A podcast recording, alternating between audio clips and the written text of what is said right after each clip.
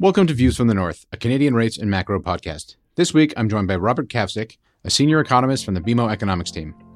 This week's episode is titled, Has Housing Bottomed? I'm Ben Reitzes, and welcome to Views from the North. Each episode, I will be joined by members of BMO's FICC sales and trading desk to bring you perspectives on the Canadian rates market and the macro economy. We strive to keep this show as interactive as possible by responding directly to questions submitted by our listeners and clients. We value your feedback, so please don't hesitate to reach out with any topics you'd like to hear about. I can be found on Bloomberg or via email at benjamin.reitzes@bmo.com. That's benjamin.reitzes@bmo.com. Your input is valued and greatly appreciated.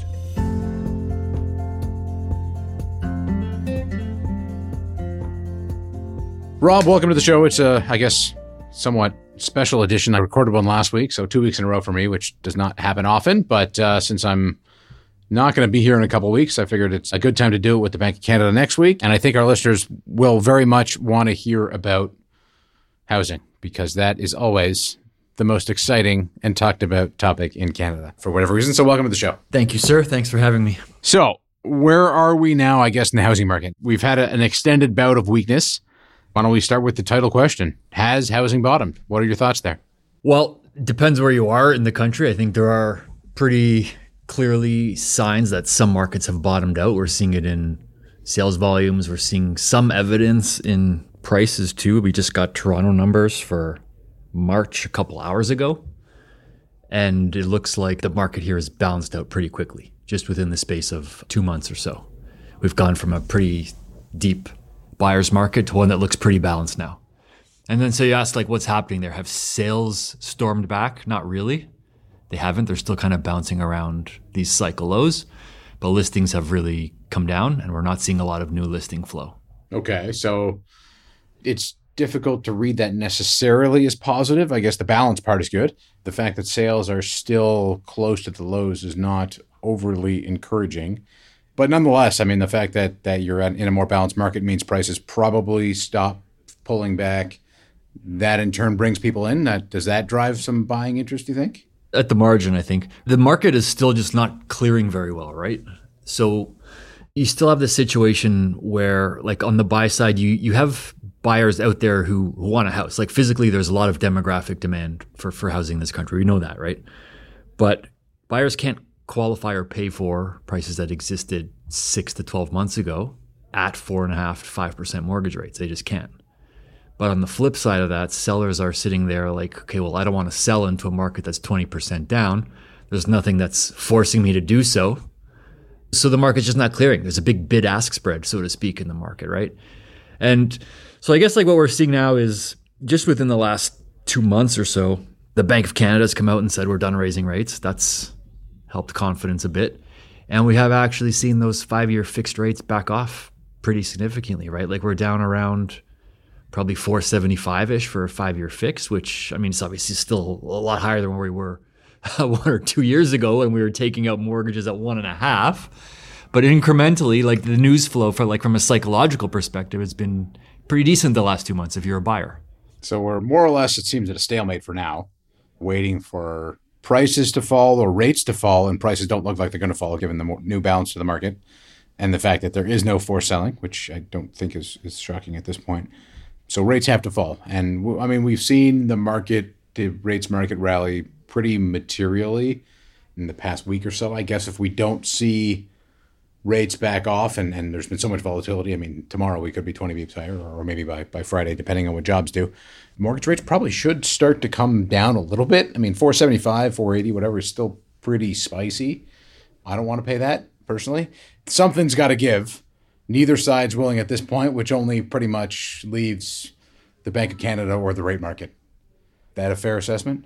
So what's going to break first in this standoff, I guess, is the question, right? So, like, on the demand side, the bank is done raising rates, but if we start to get rate cuts in the second half of this year, why are we getting those rate cuts? Is it because the economy is really cracked and we start to see some job loss? Well, that's not going to help the demand side, right? Typically, you'd see the demand response coming out the next cycle when rates are down and the economy is starting to pick up again. So that wouldn't be like a story for the second half of this year, I don't think. And then on the supply side, like what's going to bring listings to the market?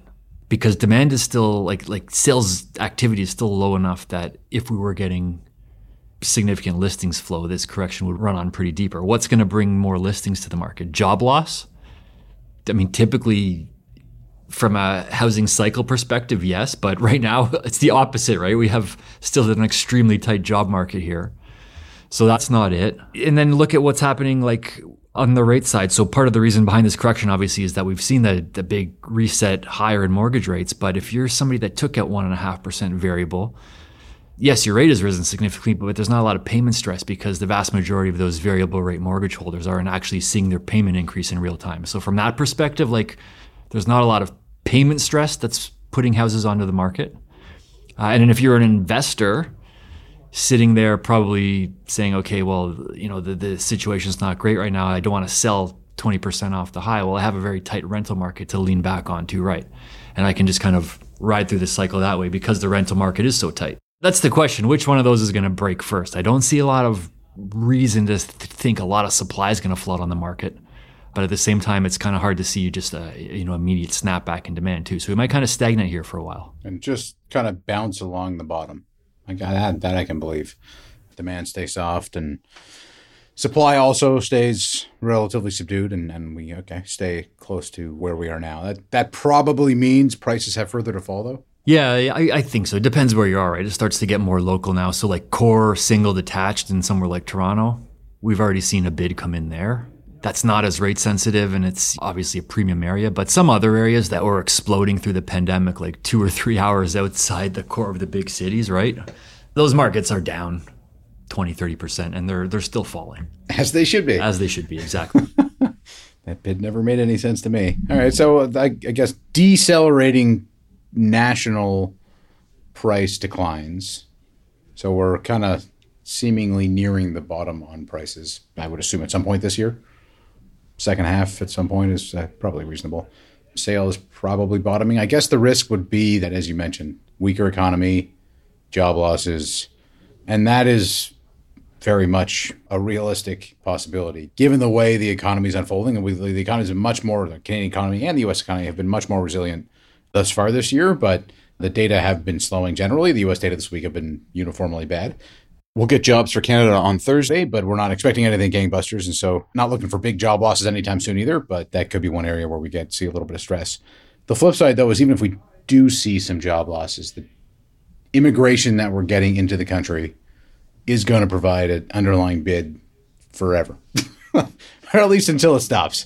I was going to say that job growth, we're only expecting 15,000, and that won't be enough to keep up with labor force growth given where immigration is. But that rolls back into housing where you get that kind of population growth, that kind of immigration. All those people need to live somewhere. And as much as they're not coming in and buying $3 million houses, still got to go somewhere. And that still puts a bid in kind of one level after the next of housing. So the underlying support kind of still there, I think. And on medium term, I think I'm bullish-ish. Do you share that view? I do. Like we've been bullish on the demographics here forever, right? Going back 10 or 15 years. So what you actually have is you have like peak domestic demographic demand right now, like almost literally right now, like the millennial cohort's like 32, 33 at the peak right now. So they're having kids, they're looking for houses. That's going to continue still for another 5+ years, right? We get maybe past like peak stress, but there's still a pretty big chunk of that cohort moving through. And then you're layering on 500,000 per year from outside the country. So you're taking max demographic stress and you're amplifying it and making it even worse. Sounds like great policy. The timing is not ideal. But yeah, so from like a housing perspective, we come through the back end of this cycle and after we've kind of adjusted everything from an asset price perspective and the fact that we're probably going to actually see construction fall this year rather than double as policymakers are pushing for, you come out of this cycle into the next one and you're kind of back in the same situation that we started in, which was, you know, this kind of chronic undersupply because we just have such demographic strength. And once we've cleaned all that froth out of the market, then prices kind of find a floor and start pushing higher again. Well, and that begs the question, why don't we just build more? Yeah, it's so easy, right? Just double the rate of construction for the next 10 years. From the minute the federal budget was published last year, we've pretty much said there's absolutely no chance this is going to happen. Maybe it's the right thing to do and maybe like the arithmetic makes sense, but there's physically no way we can possibly double the rate of housing construction. We know this, right? Like you have record high vacancies in construction as it is. You have a near record low unemployment rate. You have just, skill shortages across trades. And you have already on the ground today, the most housing under construction that we've ever seen in this country. And in per capita terms, we have the most that we've seen since the late 70s building boom. So we're already building full out as much as we can.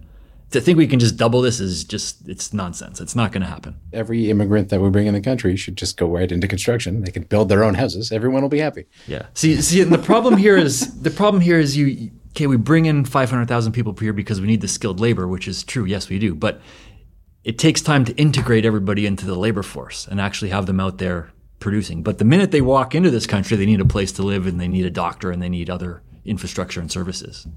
So over 10, 20 years, yes, fine, it makes sense from a policy perspective, but today it's just exacerbating the problem that's already on the ground. Couldn't agree more. Not really sure how to solve that one, but we'll have to wait and see how things evolve there.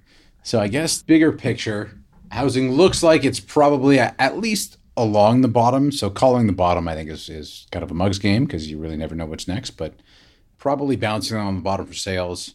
Supply does not look like it's going to pick up materially. So that keeps prices more or less in line. There's a decelerating decline in prices. We're not expecting a boom anytime soon, but a little more balance there. And the market will look better, maybe not 12 months from now per se. It'll probably start to look up by then, but 24 months from now, things should look much healthier. Yeah. And there's a lot of nuance to this too, right? Like there are some pockets, say if you look at like the pre-con condo market that has been like primarily investor bought. And a lot of that's going to be coming to completion over the next 2 years. And depending where rates are and depending like what the economic situation is at completion, like a lot of those buyers never intended to take possession anyway. And those that did, maybe the economics of having a rental property at 1.5% mortgage rates were realistic. But if they're taking possession of those units at 4 or 5, it doesn't make any sense anymore. Well, maybe. It depends. We'll see what rent does, because rent's been picking up pretty substantially. I would expect that continues. As rates stay higher, I think rent just continues to rocket higher. It might not be as uneconomical as it seemed maybe a year ago if rates were to go up, just because rent has really moved. So, we'll see on that front. I'm not – if it's far enough away, if it was right now, it's a different story. But, I don't know, a year from now, you get another year of rental growth at 6, 7, 8%. Maybe it's close. It might be close, at least. Better than it looked a while ago when you were carrying negative through most of the low rate days. Yeah. And if we're back down to like 3 or 4% of mortgage rates, that's a lot different than 5. That's, I think, a year from now, and we could very well be there. Our official call is for rate cuts at the start of next year, and it's very plausible that could get pulled forward to the fourth quarter, something like that, depending on how inflation and the economy evolve. And right now, it's looking like softer, but long way to go between now and then. What looks like the bottoming in housing appears to have been, to some extent at least, driven by the Bank of Canada. And they told us in January that they were likely to pause, and they did so in March, and we expect them to do so again next week. Where do you see the bank going with policy? I mean, are we on hold indefinitely? Is that going to embolden people to borrow more at the end of the day? Well, we see them on hold through the rest of this year, right? And maybe there's some chance that we see rate cuts creeping in later this year. It's not the call yet, but that's probably where the risk lies, right? Like, this is very simple. From a housing perspective, this is very simple. The bank cut rates to basically zero. The housing market rallied. The bank said they're going to keep them here for a really long time, and the market went parabolic. Then the bank comes out and taps the brake with that first 25 basis point rate hike, and the market went dead overnight. And then we've worked through a 20% correction. The bank comes out and says we're done raising rates, and all of a sudden the market firms up immediately. Like, this is not complicated. The bank matters, I guess, is pretty much the simple way to put it for housing in particular. And as their signals go, so will go the housing market. And so I guess as long as they stay on hold, that will embolden some to borrow more. And then eventually when we do get those rate cuts, you'll see that housing side pick up. We're not expecting anything for next week. I think things are evolving almost exactly as the Bank of Canada would like to see it. The Business Outlook Survey weakened. It wasn't terrible, but it weakened, pointing to softer growth ahead, slower inflation expectations, slower sales growth, less employment stress, less capacity pressures, kind of everything you really want to see. I think they're probably smiling after that survey. The downside is that some of the harder data has been pretty good so far this year, but if the boss is any indication, we'll see some slowdown there. And the timing looks as good as could be also for the bank with the U.S. banking stress coming into play. And they look pretty good, sometimes better lucky than good. I'm pretty sure they did forecast the U.S. banking stress. And while the Fed probably goes a little bit more, the bank looks like they're pretty comfortable here. I think that largely sums up the bank. Changing gears, what were the big takeaways? And it can be one or two, because I know that things weren't overly exciting, but what were the big takeaways from the provincial budget scene this year? As high level as you want, because again, it wasn't that exciting. The federal budget wasn't exciting either, unfortunately. Or fortunately, depending on your perspective. Still managed to write 5 pages on a very unexciting federal budget. But so provincial budget season, I think there really wasn't too much going on there. So big themes, I would say. One is that there was not a lot of impetus to roll out fiscal stimulus or new spending measures at the provincial level. Some provinces did, BC is pretty spending happy right now and borrowing quite a bit for capital spending and stuff like that. So BC actually has a very big borrowing program, twice what they've been used to seeing over the last 5 years. A couple others cut personal income taxes a bit, which was interesting. Quebec and New Brunswick did that. Those were relatively high tax jurisdictions though. They're high tax jurisdictions, yeah. But it's funny because we're in this world now where biggest issues households are facing here, politically or economically, are affordability and labor supply, right? So these provinces are saying, well, look, we're relatively high tax jurisdictions. What if we actually cut income taxes? It helps affordability. And over the long term, maybe it draws in more labor supply. It's probably a lot better policy than just giving somebody a $500 check, right? Yep. So, we can, that's up for debate. But it's not. Not on my podcast. It's not. Okay, good. But that was it. And if that kind of starts, a bit of a tit for tat response at the provincial level, that's probably a good thing for us in this country from a policy perspective. Can't hurt our productivity, which has been absolutely dismal forever. Maybe it does something on that front because we've been pretty much a decade with taxes going in one direction. Mm-hmm. And Ontario actually, in their budget too, they threw in a line there that said we're going to review the tax system as well. They didn't hint whether it was going to be up or down, but based on the platform of the current government, you would think that the direction is down. But anyway, there's more to see on that. The other theme I would say is that we've come off 2 years where provinces were constantly coming in better than expected, mostly because of economic growth and inflation being stronger than expected. I think that world, and we already talked about this probably last time we did this podcast or over the last year and some of the written work we've done, but that world is probably behind us now because the economy is slowing and expectations at the provincial level, from an economic perspective, have more or less been reset to reality.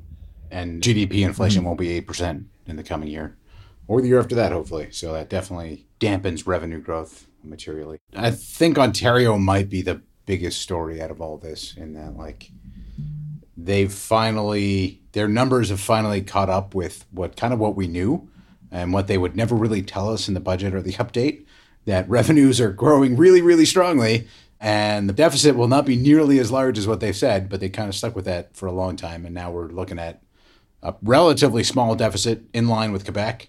Debt's in line with Quebec now, net debt. Ontario, Quebec spreads are pretty much in line now after Quebec traded through Ontario for some time.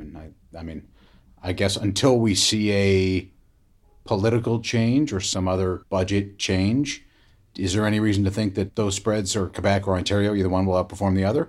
No, I think to your point, they've been trying to sell us $15 to $30 billion deficits for the last 2 years. And we've seen anything from a $2 billion surplus to a $2 billion deficit, which is basically nothing. It's rounding error, right? So balanced budgets for basically 3 years here.